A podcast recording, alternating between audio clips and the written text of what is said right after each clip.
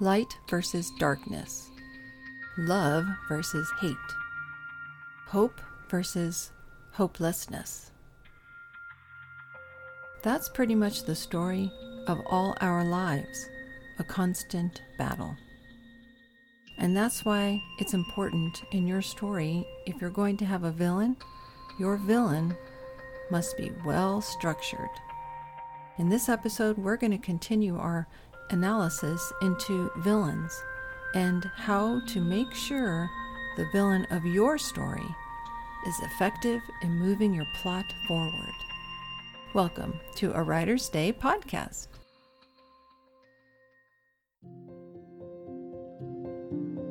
Hello, and welcome to my podcast. My name is Ruth Douthit, and I'm an award winning author of books for middle grade readers and women's fiction. And I started this podcast as a way to help motivate writers to find out what published authors are up to and to glean their knowledge to help you. My audience consists of newcomers to the writing business and well established authors. So, welcome. Not too long ago, I did a podcast episode that was about villains and why they're important to your story. Now, I do know that not all stories are going to have a villain, and that's okay. A lot of stories just have the conflict or the antagonist, which can be a teacher or a coach or even the main character himself. Sometimes the antagonist is a natural storm, a cancer diagnosis, or just uh, a mental illness that the main character must have. Anything that obstructs your hero, your character, from reaching his or her goal is considered an antagonist. But a villain, well, that's something different. Light versus darkness is pretty much what a villain is all about. Why do we love well constructed villains so much? I don't know. There's an intrigue there, isn't there? My favorite villain of all time, of course, Darth Vader. Why is he my favorite? I don't know, but when he came onto that screen and I saw him for the first time at age 10, and he contrasted with that white spaceship hallway in that flowing black cape, and he just, you know, entered with that ominous music, I was intrigued and I wanted to know more, especially when he started to show his strengths, his powers. If you want to know more about villains, I highly recommend the podcast Villains of Film and Fiction. The podcaster analyzes villains from film and literature, and he does an outstanding job. I'm watching a current show called Killing Eve. It's on Hulu, and it's based off of the novellas, a series of novellas by Luke Jennings and the novellas are called Codename Villanelle. What a neat name, isn't it, for the villain? Villanelle. The villain in this series of books and the villain in this show is one of the best villains I've ever seen. It's she's so well written, well developed in that there are certain types of villains, and that's key step 1 in the development of the villain for your story. So I brought up Darth Vader. Let's talk about this type of villain first. Villanelle represents the other kind of villain. What are the two types? Well, one villain can be redeemable, and the other one has no chance of redemption. Now remember, as I said before, a villain is not necessarily the antagonist. You can have a helpful teacher, you know, place obstacles in your character's way. A parent, like in the movie Ferris Bueller's Day Off, Part of the antagonists were his parents, who loved him dearly, and they but they were trying to keep Ferris from reaching his goal, which was to enjoy a day off. You can have a boyfriend or a girlfriend be an antagonist, but a villain is something different. What sets them apart? A villain's goal is to destroy the hero. Their main motivation is to destroy the hero from reaching her goal, no matter what. That's their main purpose in the story. So, in order to do this, you have to decide at the start will your villain be redeemable? Like Darth Vader. We find out years in, before in the prequels that he is Anakin Skywalker. We find out that Anakin turned to the dark side of the Force for a reason, and a lot of it had to do with a set of circumstances that he had no control over. He was brought to the Jedi Temple to start Jedi training against all warnings that he was too old to begin the training. But his mentor, Obi Wan Kenobi, insisted on it, and so did Qui Gon. And so he became part of the Jedi training. So right there, he had you know, no choice. It was his destiny.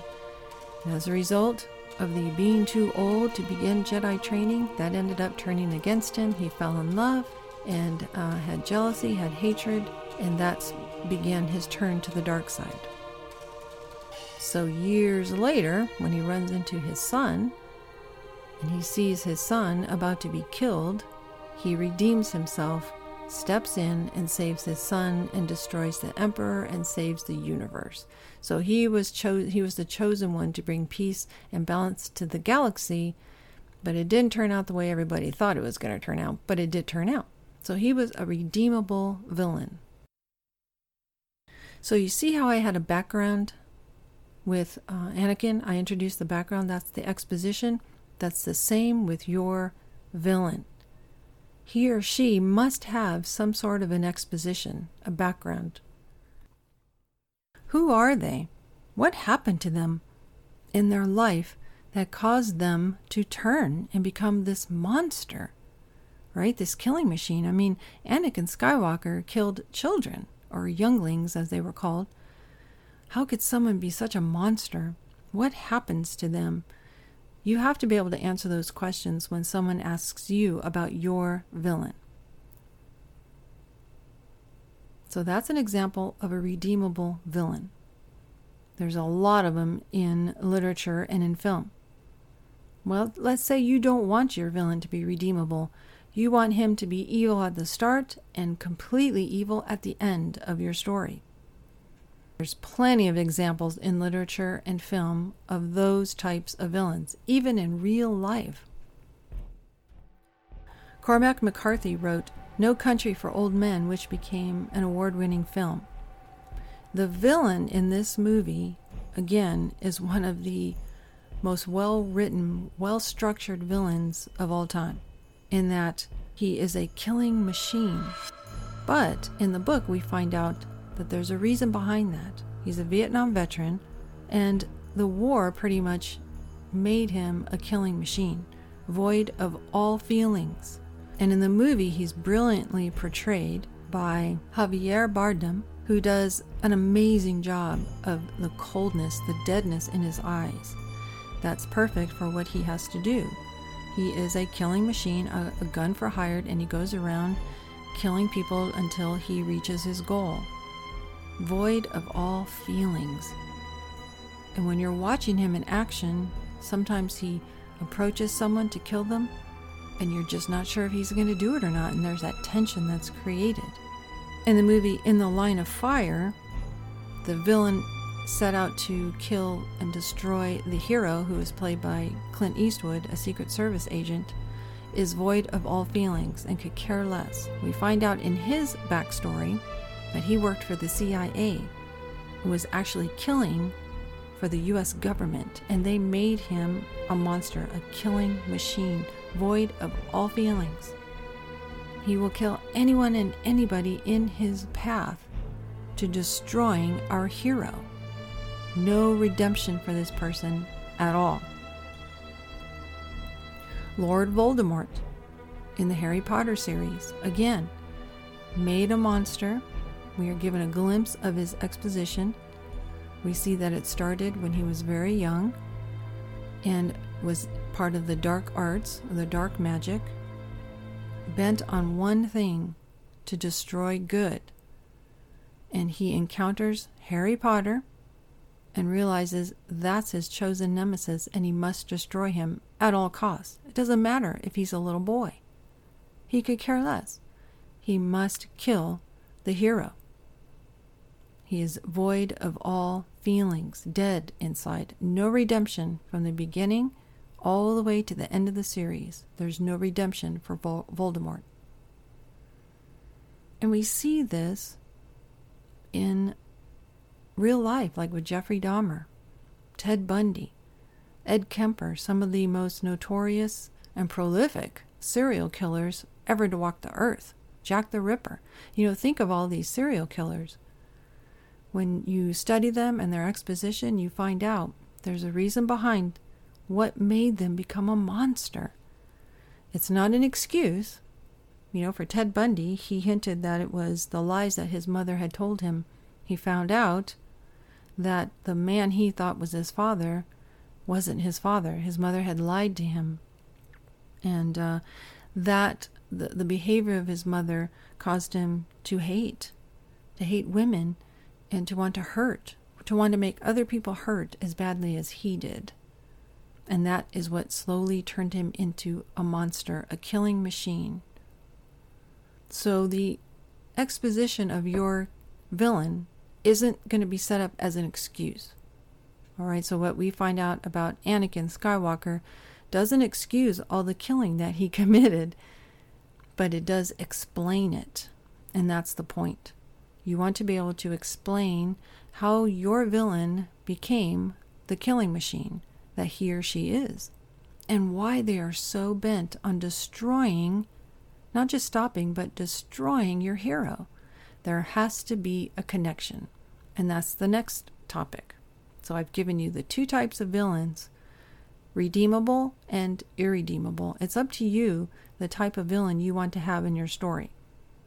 But this is most important the connection. The villain of your story must connect in some way to your hero. There must be a connection somewhere in their past. Uh, we find out with Darth Vader. He was very much connected to Luke Skywalker and Princess Leia. We find out that there's a connection between um, the villain in No Country for Old Men and the hero, who is kind of like an anti hero, but they were both Vietnam veterans. They both had that connection. They both had paths that they could take. One chose a certain way, the other one chose to be a monster, a killing machine. Lord Voldemort had a deep connection with Harry Potter. And even in Scripture, in the Bible, Jesus and Satan, think about their connection. Jesus is called the light. Satan came from the void that hovered over the deep. He came from utter darkness. But before that, he was created by God.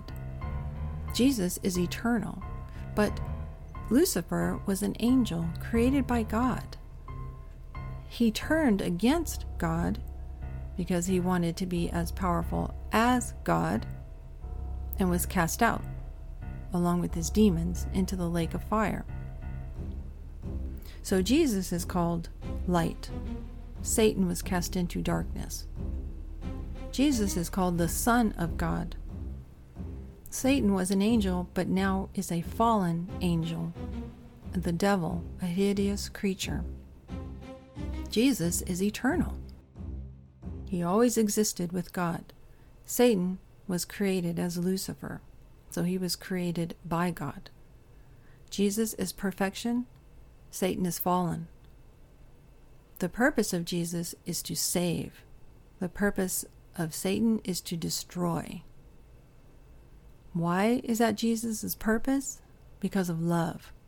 Why is that Satan's purpose? Because of jealousy, envy, hatred of all things good. So, what is the connection of your villain to your hero? There needs to be a connection. And it doesn't have to be outright obvious, but you can hint at it to your readers so that they can figure it out on their own. Or you can provide a backstory, exposition, uh, a section in your book or if it's a series, a section in one of your books that explains the connection, as what J.K. Rowling did in the Harry Potter series. There's a section in her entire series that explains how Voldemort became who he is and his connection to Harry Potter and his family. That's up to you how you reveal that connection, but there must be one. You don't want your readers to scratch their heads wondering, I wonder why this villain just absolutely hates the hero. I don't get it. What's their problem? They should be able to figure it out and say, ah, now I see why he or she wants my hero dead, you know? So remember, the antagonist is different than the villain. The antagonist can be a disease, a mental illness, an object. It can be them the, themselves, your hero themselves, causing their own obstacles in their path. It can be a person, whether it's a parent, coach, teacher, friend. It can be an animal that's keeping your hero from going forward. Or it can be a circumstance, like in the book I'm reading, Where the Heart Is by Billie Letts. It's a cute story and the hero the main character of the book finds herself pregnant very pregnant in a walmart overnight and because her boyfriend has left her and that's her circumstance and that circumstance becomes the main antagonist for her. What is she going to do? From that moment forward she's stranded at a walmart with like seven bucks. So you have to determine the antagonist and there could be many but the villain should just be one. And it doesn't have to be a person, it could be a space alien, it could be a wild animal. It doesn't necessarily have to be a person. Or like in Stephen King's It, can be a scary, grotesque clown. I don't know, but your villain has to be real, has to be well formed and dynamic and interesting for your readers. We just recently saw the movie The Thing by John Carpenter, and as I was watching that movie, I thought, wow, this is quite a villain. You know, it came from outer space, it takes over human bodies or bodies of animals and just destroys. And so you it's very unpredictable. You don't know where it's going to strike or how it's going to strike. It can mimic a human being so well that you don't even know you're talking to the alien. So psychologically, it damages all the characters in the story. So don't think that your villain has to be just a person. You can choose it, but make sure your villain is well crafted, whether it's a space creature or a person. Another way it connects to your hero is your hero has a goal, right? That came from the inciting incident. So should your villain. Your villain has a goal. Something happened that caused them to, to have their paths run parallel, and then they're going to face off together at the climax. They have to meet somewhere in the climactic moment. But your villain has a goal. What is his goal? To destroy your hero. Your villain has a goal, and that is to destroy your hero. Why? Something happened in their past that made them a monster, that made them want to destroy the good that is in your hero. That's up to you to decide. But something has to happen. Think of your own life. Who or what is your antagonist? What obstacles are in your path? Who or what is your villain? Do you have someone who's out there to destroy your life? If not, that's great. Most of us don't. But think of the people who do and try and study those situations. And think of the resolution to your story that you're writing. There has to be a satisfying ending whether or not you want the villain to win, that's up to you. I've had many students ask me, Does the good guy always have to win, Mrs. Dalcott? Well, no, of course not. But the ending must be satisfying. So if your villain's going to win, you better have a satisfying ending, a reason why they win. If your hero is going to win, you have to decide if your villain's going to be redeemable at the end or not. If they're just evil all the way through, void of all feelings. That's up to you to learn more about villains, I highly recommend the podcast Villains. Um, it is fantastic. They analyze villains from literature and film, and they study the psychology behind the villains. They really go deep into, you know, the feelings of Anakin, the feelings behind the villain in No Country for Old Men, the villain in Killing Eve. I mean, he really dissects these villains. And as you're listening, you can decide if that's how you want your villain to be. You know, very chilling, very cold, very distant, or very vocal about how much they hate. You know, very uh, expressive about how much they hate the uh, hero. That's up to you. But I highly recommend that podcast. I think you'll get a lot out of it if you're struggling with how to write your villain. So go forward and write, construct brilliant characters to make your story even more brilliant and move the plot forward because that's what it's all about. And I hope that you've gotten a bit of information and encouragement from this episode. Um, why do we love villains so much? Why are we so intrigued with them? I don't know. But they are an important part of the story. So if you're going to have a villain in your story, like those superhero movies, I always tell my son, a superhero movie is only as good as its villain. So if you're going to have a villain in your story, he or she has to be well structured. So good luck. Go forward, keep writing, always moving forward in your writing journey. And until next time, God bless.